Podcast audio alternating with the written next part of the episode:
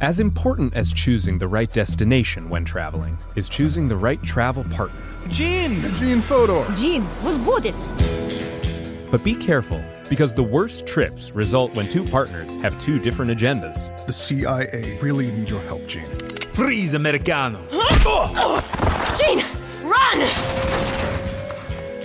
Listen to Fodor's Guide to Espionage on the iHeartRadio app, Apple Podcasts, or wherever you get your podcasts.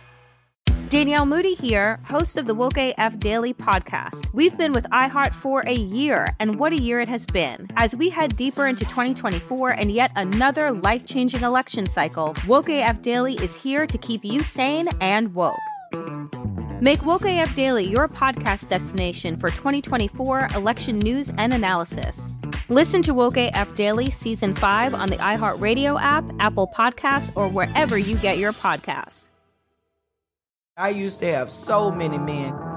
How this beguiling woman in her 50s She looked like a million bucks. scams a bunch of famous athletes out of untold fortunes. Nearly $10 million was all gone. It's just unbelievable. Hide your money in your old rich man because she is on the prowl. Listen to Queen of the Con, Season 5, The Athlete Whisperer, on the iHeartRadio app, Apple Podcasts, or wherever you get your podcasts. It's like the police knew who he was before they got here. From iHeart Podcasts. the Medical school dean at USC was leading a secret double life.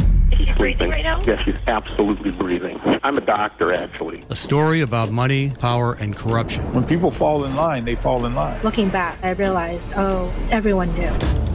I'm Paul Pringle, an investigative reporter for the LA Times. Listen to Fallen Angels, a story of California corruption on the iHeartRadio app, Apple Podcast, or wherever you get your podcasts.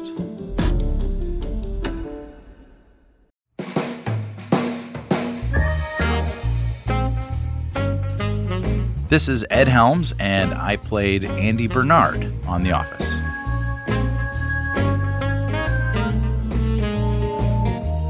Hello, everybody. Welcome back. Uh, this is The Office Deep Dive, in case you clicked on the wrong podcast. Uh, I'm your host, Brian Baumgartner. Today, I am delighted to bring you my conversation with America's banjo playing sweetheart, Ed Helms. Um, now, a lot of people don't know this. Ed and I knew each other very well. I mean, very well. We went to the same high school. We went to the Westminster Schools in Atlanta, Georgia. We were in the same ensemble choir, I think, or chorale or something. Anyway, where we sang back when I pretended to sing. He still sings, but I, I don't I don't sing so much anymore. But eh, we had a bond, and we're not just Georgians or Atlantans. We are those things, but we're from the same high school in the same area and grew up with the same people. So our history is very, very shared. And Ed and I lost, we weren't in touch for a number of years. He was doing stand up comedy and was on The Daily Show in New York. And I was traveling around doing theater and eventually landed in Los Angeles. And when we were shooting the webisodes, this would have been the summer of 2006. And uh, I was shooting a talking head. And suddenly, right behind the camera, I see Greg Daniels walk by, followed by Ed Helms. And all I, I can't even, I don't even think at that moment, oh, that's actor Ed Helms or that's Daily Show correspondent Ed Helms.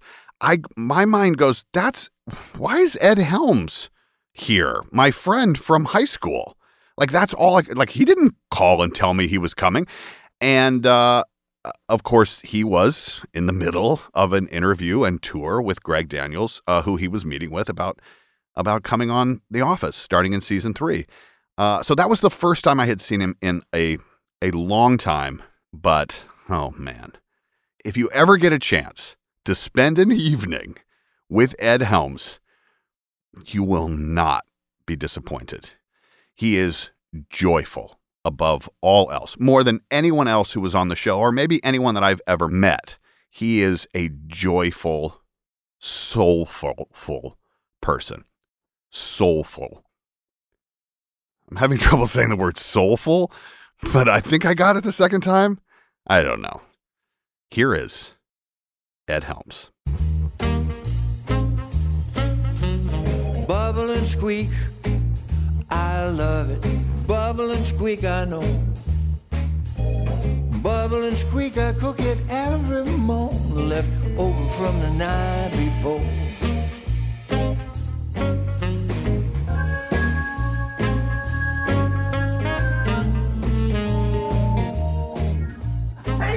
Dude. How are you? Oh, I'm wonderful. Oh my God, it's so good to see you. too. You look so much older.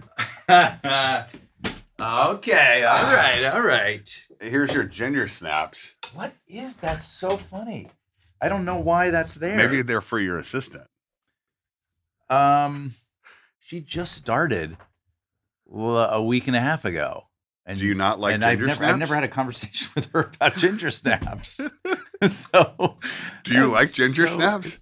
Well, sure. Who doesn't like ginger snaps? No, I know, but is that like a thing that you ask for? No. When you go to work? Never, never, ever have I ever asked for ginger snaps.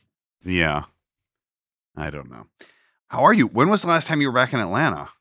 I haven't been to Atlanta in way too long. I, I did uh I did three movies there over the last few years. Right. But um I am getting a little uh, uh, homesick for Atlanta, which I never thought I'd say. I'm, Really? I'm very happy to be not living there, but but I do like it when I go back now. Right. My th- last three years, I've shot movies in North Carolina, Mexico, and Columbus, Georgia. And Columbus, Georgia was The by worst. far the hottest. Yeah. Well, the hard part about hot weather in the South, and I really hope we can stick with weather as a subject I know, for this I'm chat. sorry. I'm transitioning. Sorry, I just it's good no, but I you. love it. No, honestly, it's fun. It's fun to talk know, about Georgia. I know, I know, I know. Well, Um, we're both from there. But uh, it's it does. There's no reprieve. Like in L.A. or in, in desert climates, or or like even in the Northeast, it cools off at night. Whereas in the South, there's no escape. Like if you're in the shade, you're still muggy and hot. Yeah. And then when night comes, it's just a hot night. Right. It's not like a cool. Like the temperature does not go down. Right, exactly. Um, autumn. Yeah, Halloween is when I miss yeah. miss Atlanta because the the the autumns there are so long. Yeah. they're so it's so protracted. The Right. trees are changing forever. That's when I get misty for. Right.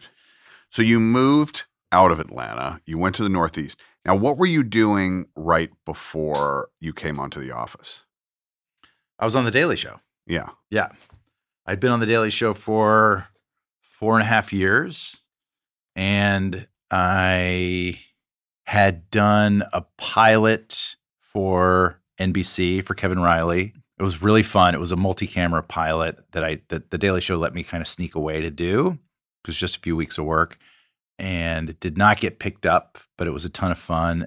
And then it went really well, and Kevin Reilly was, uh, I guess, He liked he you. liked me so he so we he made a talent deal with me at NBC. It's funny, I you know I remember I remember being at the Daily Show and and and I knew Steve from the Daily Show. But you worked with him Yeah, there. we we overlapped not very much, but enough that you know that we were acquaintances. Uh, we overlapped probably five or six months or something, and then I just remember getting word that he was gonna do The Office, and just thinking like that is so perfect. That is gonna be so good. So you knew the British version of the. Oh, the I was, yes, for sure. Yeah, I mean, I you know, I'm uh, I I'm a comedy nerd and was very much in the comedy universe, and uh, and so then the idea of, I mean, Steve's character on the on the Daily Show was at its best when he was of sort of a version of Michael Scott, like not self aware, kind of uh, usually less informed than everyone around him. Um, he was brilliant on the Daily Show because he really kind of pioneered the form of Daily Show segments in which the correspondent is the butt of the jokes, as opposed to really just making fun of somebody else. Right, which- making f- yeah. yeah, which is uh, which is easy and mean spirited. Usually, it's kind of shooting fish in a bucket, and it's not as interesting. But Steve kind of really shifted that and found this way of being kind of an idiot news reporter, and that was so funny and fresh, and uh, and still able to get great satire into the pieces. Um, That's true. Often he played like the pseudo expert or the you know, you know the the teacher in a way that then became yeah. Yeah just the idiot. confident about the wrong things. Right. And and so that's why when i heard he was going to do the office I, I just was like that i mean yes ricky gervais is a genius.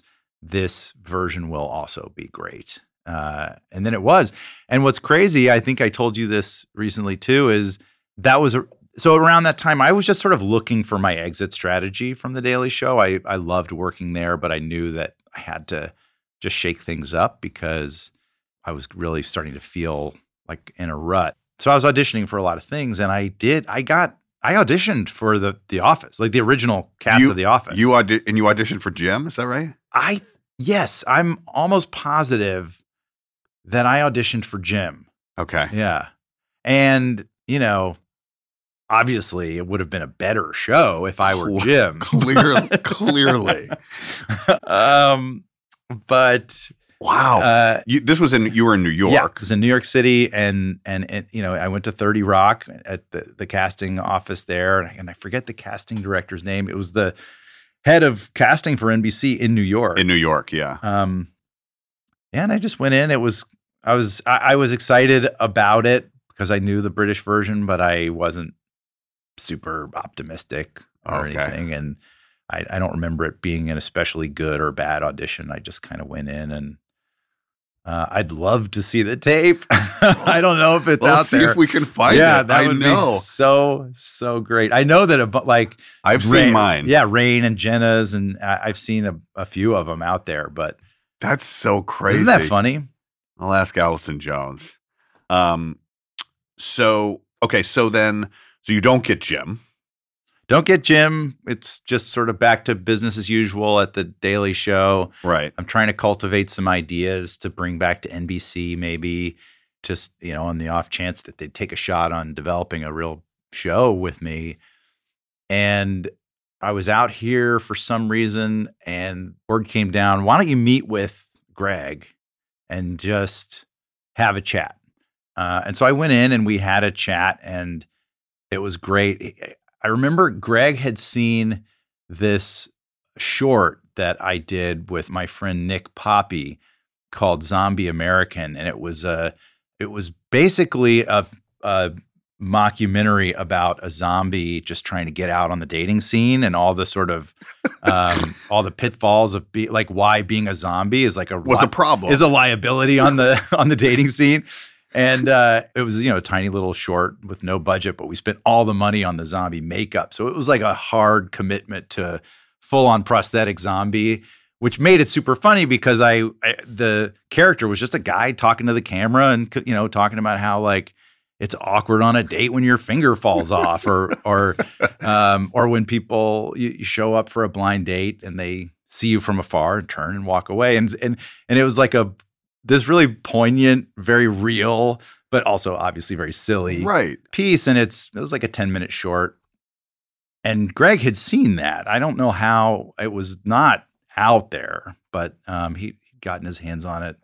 That I think was probably the my best foot forward as an office character because it was talking heads to the camera. Right. It was small performance. It was very. It was just it totally in the same family as The Office. So that was part of the conversation. And then they then he and Paul Paul Lieberstein came in and he started talking about this character Andy, Connecticut yacht club, spoiled. And obviously, we're not from Connecticut. Right. We're not from yacht clubs, but we're from, you know, we went to uh, prep school in Atlanta with, I think, kids that are totally analogous to Andy Bernard. Sure. And so it was a type that I understood immediately. White white belt with the Yeah, just like yeah, loafers, a braided white belt, and polos, and So you knew that. so yeah, we just started talking about it, and and it and it was making us laugh and pitching kind of like, oh yeah, he probably took sailing lessons, but uh, never passed the test that allows you to actually take sailboats out from the yacht club because he just wasn't good at I don't know, just Yeah. like dumb fun stuff that when we were laughing about it. And then I went back to work at the Daily Show and got the call that hey, we're going to do a couple of episodes, you know, in this Scranton off I mean in the um in the Stamford. Stamford office. And I was told it would be 2 months of work. They had in mind 8 episodes, I think. Okay. So I went to my EP at the Daily Show and I said, "Look, this is Steve's show. It's in the family. Right. What do you say? Can I go and do this? That's 2 months. It's a long time." This was also right around the time that Colbert had left to do the Colbert Report. It just was kind of a fraught time for correspondents at the Daily Show. Um, and they were very skittish about it. And they were like, I just, we don't think we can let you go. You know, it's, there's a lot going on in the world. Like we just need, Right. and, and I was very, I was very disappointed, but, you know, tried to kind of understand that. And it put me in this bind where I was like, I can either resign from the Daily Show for two months of work Right. or turn down the office.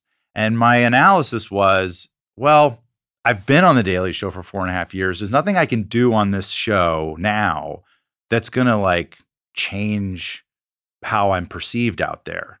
I'll get better and better and do hopefully do funnier and funnier stuff, but it's not, no one's going to see that I can act. No one's going to see that I can do other stuff. Right. And The Office was not a hit at this point either. Like Right. it was, it was, uh, it was like a very a show that I loved, but I it was by no means like a sure thing Sure, of course. to jump into. But I just decided it was worth the risk, and I had to. I had like even if I only worked for those eight weeks, I would have a really good new thing. So I took the plunge, and the rest is history, as they say.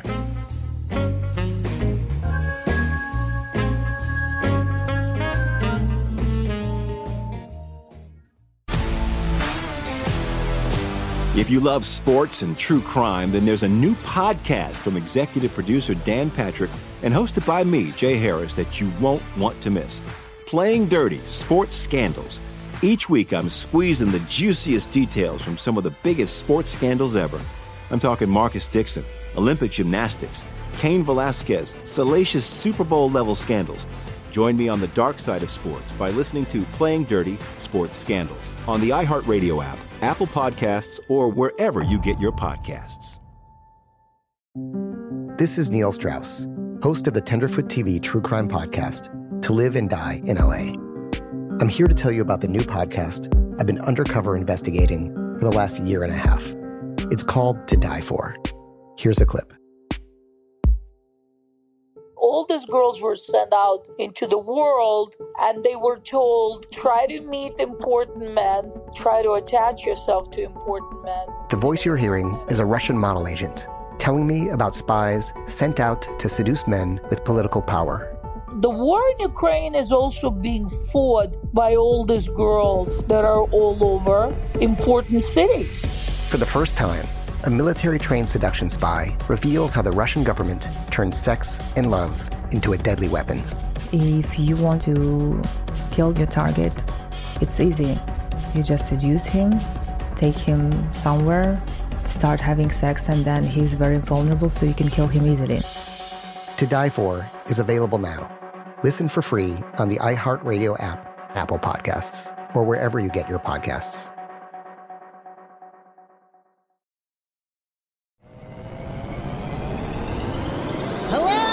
Acclaimed comics writer and notorious Scott Summers hater, Rosie Knight. Well, hello, Emmy winning podcaster and totally unbiased Targaryen royal supporter, Jason Concepcion. Rosie, somehow the X Ray Vision podcast has returned. It feels so good. It does! And like always, we'll be here every week covering the wide world of TV, movies, comics, and geek culture. That's right. We'll be talking about Batman, heroes of that stature, and of course, We'll be inviting our friends in the industry to come geek out with us and share stories. We'll hear from TV writers, from actors, comics creators, pop culture critics, and more. Nothing is off the table because geek culture is pop culture. And we can't wait to share our love of it all with you every single week. Listen to X Ray Vision on the iHeartRadio app, Apple Podcasts, or wherever you get your podcasts. Danielle Moody here, host of the Woke AF Daily podcast. We've been with iHeart's Outspoken Network for a year, and what a year it has been. Every weekday, I navigate our rapidly changing world alongside our series of fabulous expert guests. As we head deeper into 2024 and yet another life changing election cycle, Woke AF Daily is here to keep you sane and woke. Woke not just to the latest headlines, but also to the collective power we all have. Woke to the need to build community with those around us. Woke to how to avoid burnout, and woke to the ways we can all find joy in the madness. Make Woke AF Daily with Danielle Moody your podcast destination for 2024 election news and analysis. And tune in to hear the ways I am working to stay grounded amidst it all. Listen to Woke AF Daily Season 5 on the iHeartRadio app, Apple Podcasts, or wherever you get your podcasts.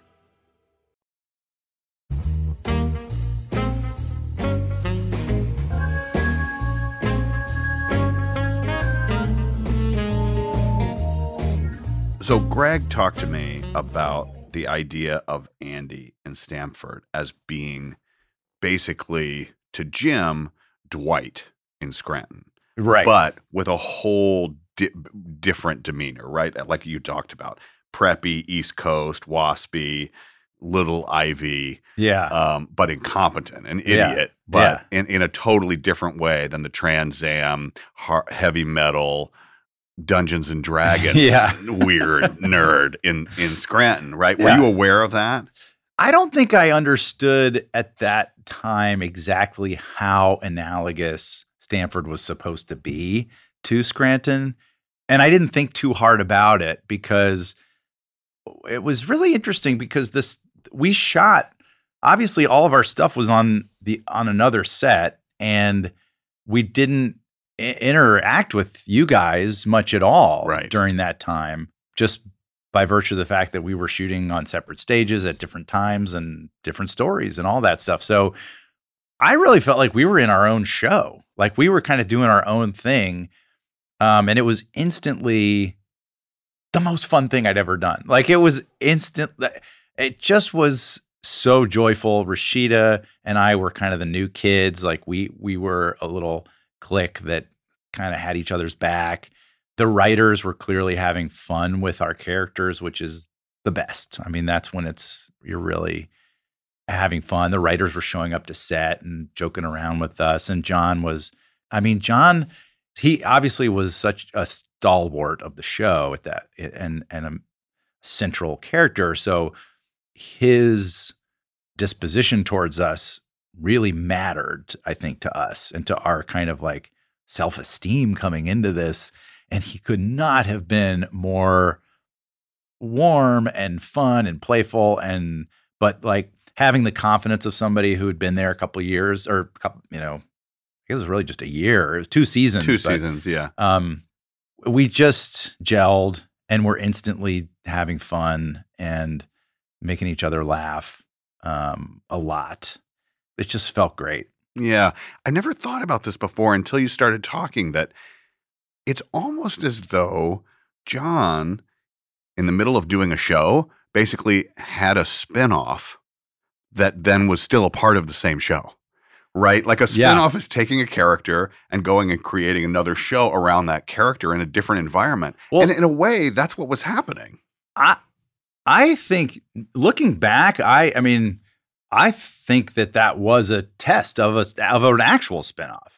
Right. But I don't. I mean, I'm not in Greg's head. I don't know the answer to that. I've never asked him that. Right. But I years later, looking back, it just seemed like it was just like a setup for a spin. It's it's the way sitcoms at that time were spinning shows off. Like you, you put someone in a new environment and all of a sudden introduce new characters, and all of a sudden like they're in a new time slot. Yeah, Like, exactly. um, but uh, but I don't know. I don't know if that's Yeah. true or not. But you're you're right. It did. It was kind of a classic spin-off move. It just wound up re kind of merging back into the into the original show. Yeah, I've been thinking a lot about, it, and you hear about The Office. You think of The Office as being sort of in a place of stasis, right? That there's the bullpen. Yeah. And that's what The Office is. And people get used to that, and people like that. And they don't typically like it when something changes. Mm-hmm. But I felt like what Greg did, he kept, whether it was conscious or not, creating sort of a new kinetic energy by disrupting, by making Jim go to Stamford, by making Pam go to art school, you know, and that helped the momentum of the show. and I think provided a stark relief of for comparison because like you were saying before it really was an analog chip as the boss was so different from Michael Scott like he was he was sort of like the cool jock boss right, Right. but but problematic for o- other reasons you know like wanting to play Call of Duty all the time and right. uh, and then I my my character being sort of like a Dwight analog, as you said, but di- totally different. Rashida being a romantic competitor. it's all yeah. like, I yeah, I think it it just served to really heighten all of what was great about Scranton. Yeah. So at some point, you are told that you're going to stick around and now you're going to come in and join Scranton. Yeah. How was that transition? So I can't remember when it became clear that I was going to stick around. If it was before we did started doing episodes in Scranton or after because I think Andy's departure to anger management was sort of like the end of my agreed upon time. I I'm I can't quite remember all that timeline, but I will say this, those first few episodes in the Scranton office was like eh, it's like a little kid walking into Yankee Stadium. Like even though the show wasn't huge, it was huge to me and I loved it and I loved what everybody was doing and I just thought it was the funniest thing in the world. And so to walk in onto that set and actually have lines and have like fun stuff to do, I just felt like I I was in the major leagues and uh, in it, but uh, not in a intimidating way, in a like supported way. And um, you guys, everyone was so cool, right? It just was such a great group of people. Yeah. Uh, it was just fun. Well, and and you know now hearing more of the specifics of your story early on, I mean, we were all a group of actors that had had minimal to no success in television and film at that point from varying degrees. Mhm. Like 6 months before, I was doing theater and was Right. just just starting, right? And you know, Steve had done obviously the Daily Show, but when even when Steve was on, it was kind of before the Daily Show was cool cool. Yeah, it was the, it was the Bush him. administration that really, I think, launched it. I mean, Craig Kilborn was great. I Great. and I was a fan from then, but again, that's just because I'm a comedy nerd. I think in the zeitgeist, it really was George Bush that kind of catapulted the Daily Show. Yeah.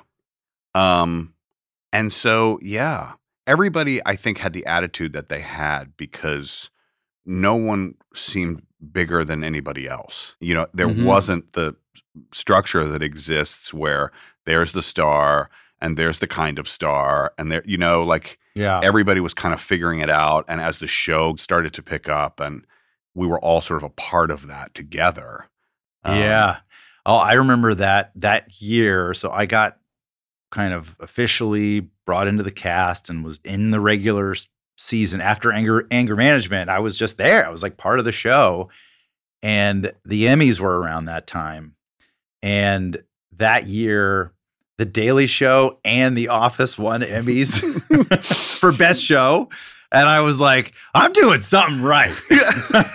Okay, this is going pretty good. Yeah. Uh, but that was uh, that was really fun. That was and the Emmys, of course, was such a fun thing for the cast and everybody. Just oh man, those are yeah, those are great. The salad days, The salad days. good times.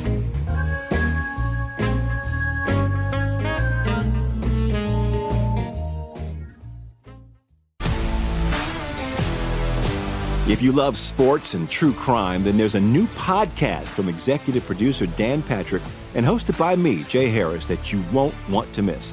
Playing Dirty Sports Scandals. Each week, I'm squeezing the juiciest details from some of the biggest sports scandals ever. I'm talking Marcus Dixon, Olympic gymnastics, Cain Velasquez, salacious Super Bowl level scandals. Join me on the dark side of sports by listening to Playing Dirty Sports Scandals on the iHeartRadio app, Apple Podcasts, or wherever you get your podcasts. This is Neil Strauss, host of the Tenderfoot TV True Crime Podcast, To Live and Die in LA. I'm here to tell you about the new podcast I've been undercover investigating for the last year and a half. It's called To Die For. Here's a clip. All these girls were sent out into the world and they were told try to meet important men. Try to attach yourself to important men. The voice you're hearing is a Russian model agent telling me about spies sent out to seduce men with political power. the war in ukraine is also being fought by all these girls that are all over important cities.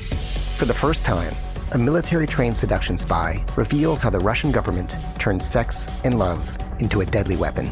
If you want to kill your target, it's easy. You just seduce him, take him somewhere, start having sex, and then he's very vulnerable, so you can kill him easily. To Die For is available now.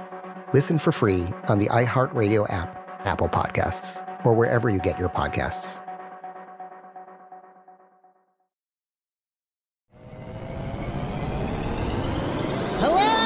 Acclaimed comics writer and notorious Scott Summers hater, Rosie Knight. Well, hello, Emmy winning podcaster and totally unbiased Targaryen royal supporter, Jason Concepcion. Rosie, somehow the X Ray Vision podcast has returned. It feels so good. It does! And like always, we'll be here every week covering the wide world of TV, movies, comics, and geek culture. That's right. We'll be talking about Batman, heroes of that stature, and of course, we'll be inviting our friends in the industry to come geek out with us and share stories. We'll hear from TV writers, from actors, comics creators, pop culture critics, and more. Nothing is off the table because geek culture is pop culture. And we can't wait to share our love of it all with you every single week. Listen to X Ray Vision on the iHeartRadio app, Apple Podcasts, or wherever you get your podcasts. Danielle Moody here, host of the Woke AF Daily podcast. We've been with iHeart's Outspoken Network for a year, and what a year it has been. Every weekday, I navigate our rapidly changing world alongside our series of fabulous expert guests. As we head deeper into 2024 and yet another life changing election cycle, Woke AF Daily is here to keep you sane and woke. Woke not just to the latest headlines, but also to the collective power we all have. Woke to the need to build community with those around us. Woke to how to avoid burnout, and woke to the ways we can all find joy in the madness. Make Woke AF Daily with Danielle Moody your podcast destination for 2024 election news and analysis. And tune in to hear the ways I am working to stay grounded amidst it all. Listen to Woke AF Daily Season 5 on the iHeartRadio app, Apple Podcasts, or wherever you get your podcasts.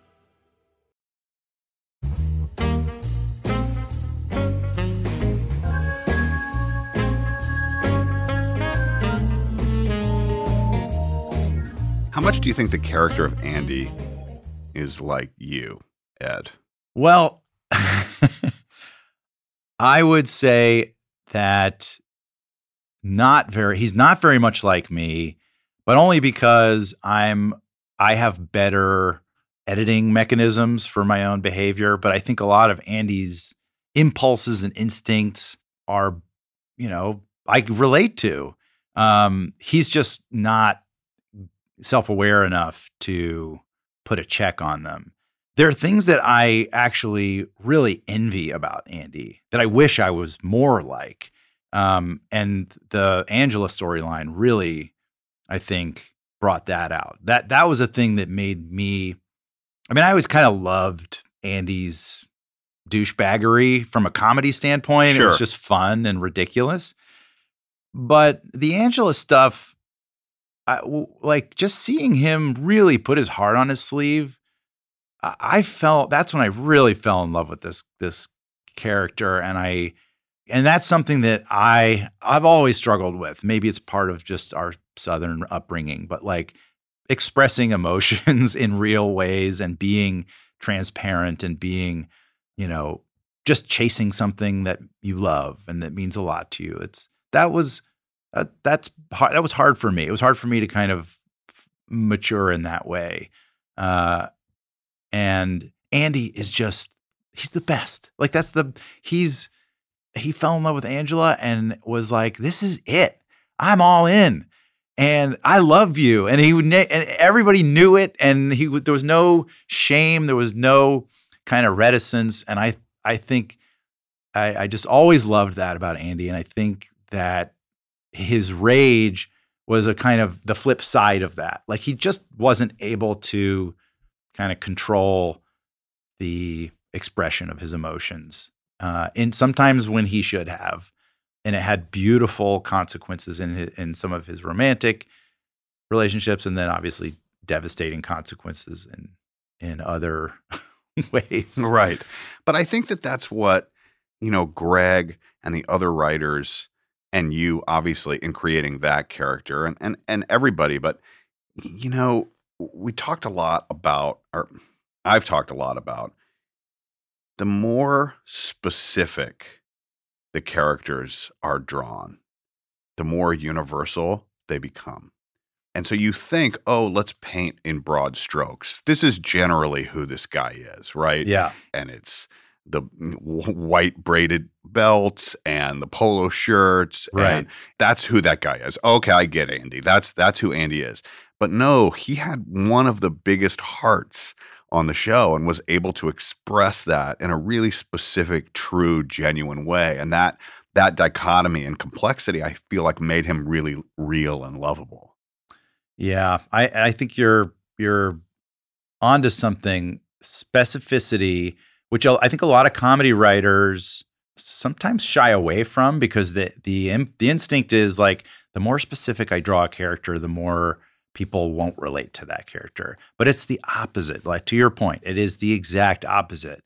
And I think of like, I was just having this conversation with a, a writer the other day about how John Hughes movies were, you know, on paper, John Hughes shot all his movies in Glencoe, Illinois, which is one of the most affluent suburbs in the country. I mean, all mansions, all beautiful lawns, everything, you know, it shouldn't be relatable. Right. Right? That should be that should be alienating to everybody. And yet there's so much specificity in those characters and that's what people find themselves in that specificity because audiences say, you know, I may not understand how a teenager can drive a BMW, but I can understand how that character is devastated by that breakup that they're having or or the fact that the way that they're acting out or the way that um, this little passion that they have is getting made fun of by their friends or whatever. It's it's the, the those details allow more people to connect. 100% um, you talked about your relationship with with angela um, and how that's how you began to fall in love with andy um, do you think that his well the fact that he was a cuckold like did that begin to make him more sympathetic to audiences as well? Yeah for sure. Uh I, that was a pretty sly move i think on the on greg's part. I'm trying to kind of tap back into my my thoughts at the time it it, it felt really fun to unleash that part of andy because so much of what he did was antagonistic and sort of confrontational or passive aggressive. And for him to have po- to be putting positive energy out there even though it was so misplaced or so well it was misapplied to Angela that was so fun. And it just it made it's part of what I think positive energy makes someone like makes an audience like a character right um you don't get Angela and then Erin shows up. Talk a little bit about that relationship because I didn't remember that your love for her or your initial fascination starts like the first day she's there. It's like, oh, well, there's there's a new one in the office. Let's go for her. We've got no baggage with this person. We can write our own story. Let's start from scratch. Here we go. Uh, yeah, that's yeah, that's great. Um, I, I think that in thinking about it, that the Andy and Erin storyline becomes, you know, kind of a parallel with what was happen what happened with Jim and Pam earlier. Mm. It just had a slightly more absurdist bent to it. Mm. There were still tender moments. There was still that longing on both sides. Um, but I think that I don't know. Talk about that a little bit, if if you recall your approach to it, or did the writers talk to you about where that relationship was going to go from the beginning, or no? I don't think so. I, I don't think there was a uh, an arc spelled out early on, but you know, Erin's energy was just so funny and it felt right for Andy in a way. Both of them being very left-footed socially kind of uh, made them perfect for each other, but also like gave them lots of stumbling. You know, it's like a pigeon-toed person dancing with a bow-legged person. Like, does this? It looks like an egg beater. Like, is this? This is weird. Right. Um, and I guess um, it just felt right and fun. And then there was a lot of um, obviously just a lot of complication that I think emerged in ways that Andy and Erin sabotaged the relationships and, and their their own relationship in different ways. Um, I loved that chapter. I don't I don't remember exactly how it wound down, but I remember being a little confused about sort of like how how that storyline kind of got wrapped up. And I and I, and I I think I remember not enjoying the ep- shooting the episodes as much where we were in conflict. You know, when there was like real bad stuff happening between Andy and Erin, it wasn't as fun. Like it just but I mean that's that's just an actor complaining. like, Right. Um but I think uh there was something so breezy and simple and and natural about just kind of goofing off with Erin and finding that comedy was very fun. And then later on tapping into darker parts of these characters that like I said they sabotage the relationship in different ways. Felt a little harder to make funny or harder to make silly and Hmm. um but yeah. Um, in the New York Times, Paul said about you and Andy. He had so much in common with this character we wanted to create. I can't remember when they started merging.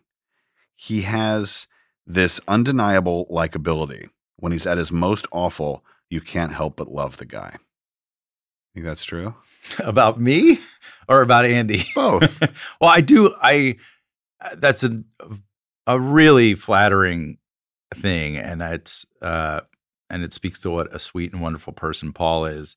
But I that is my greatest hope for the character of Andy that that he can be kind of wretched, but in a way that you can tell is in spite of himself and that he really does want to be better. You know, that's the part I think I connect with the most and feel like is the most I have the most in common with Andy is like I I I, I stumble through the world socially and in relationships and all of it. I think like most of us, I just I, I always am frustrated at myself when I screw it up, whatever it is, and whether it's a simple social interaction or a a big meaningful thing in my life, whatever it is. I, I but I want to be better. I just want to be better, and I try to be better, and I still fail a lot. Um, it's why I'm so grateful to everyone in my life who loves me because it's always I'm stumbling through all of it. But um, Andy, at his core, wants to be good. Like he wants to be a good person. He wants to say the right thing, and uh, only occasionally does he nail it. Right? There's times where Andy was not just beautiful in his expressions of love, but sometimes really tender and like a good listener. right? And that's not something we associate with Andy Bernard at all. But those are those are moments where I think his better angels are really intervening and kind of guiding him because and but they're there. Like his his desire to be better and his instincts are constantly fighting his reactionary impulses.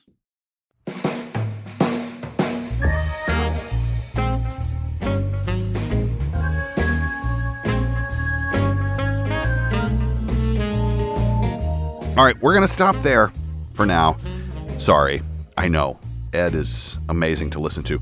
And what I love is the love that he has for Andy Bernard. You know, there were a lot of people who didn't love Andy Bernard, but Ed Helms loved Andy Bernard. And that is the sign of a true artist and, and great actor. Uh, lesson. Le- lesson one from me never, ever judge your characters. Just find a way to fall in love with them. Uh, but we are going to hear more from Ed uh, in an upcoming episode, so stay tuned for that. Thank you uh, to Ed for joining me for part one, although you'll you'll be back for part two. Uh, and thank you all uh, for listening. We will see you next week.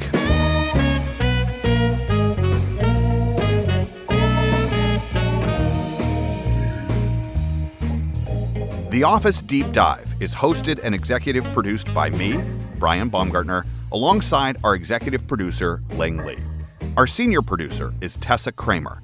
Our associate producer is Emily Carr, and our assistant editor is Diego Tapia. My main man in the booth is Alec Moore. Our theme song, Bubble and Squeak, performed by my great friend Creed Bratton, and the episode was mixed by Seth Olansky.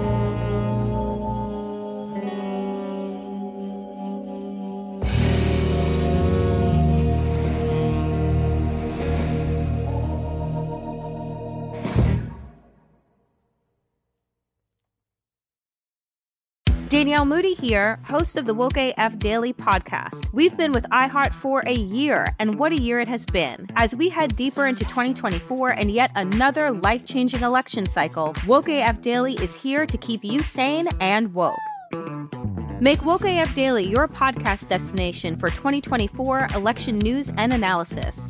Listen to Woke AF Daily Season 5 on the iHeartRadio app, Apple Podcasts, or wherever you get your podcasts. I used to have so many men. How this beguiling woman in her 50s She looked like a million bucks. scams a bunch of famous athletes out of untold fortunes. Nearly $10 million was all gone. It's just unbelievable. Hide your money in your old rich men because she is on the prowl. Listen to Queen of the Con, Season 5, The Athlete Whisperer, on the iHeartRadio app, Apple Podcasts, or wherever you get your podcasts. As important as choosing the right destination when traveling is choosing the right travel partner. Gene! Gene Fodor! Gene, was good. But be careful, because the worst trips result when two partners have two different agendas. The CIA really need your help, Gene. Freeze, Americano! Gene, run! Listen to Fodor's Guide to Espionage on the iHeartRadio app, Apple Podcasts, or wherever you get your podcasts. It's like the police knew who he was before they got here. From iHeart Podcasts. The medical school dean at USC was leading a secret double life. She's breathing right now? Yes, she's absolutely breathing. I'm a doctor, actually. A story about money, power, and corruption. When people fall in line, they fall in line. Looking back, I realized, oh, everyone knew. I'm Paul Pringle, an investigative reporter for the LA Times. Listen to Fallen Angels, a story of California corruption on the iHeartRadio app, Apple Podcast, or wherever you get your podcasts.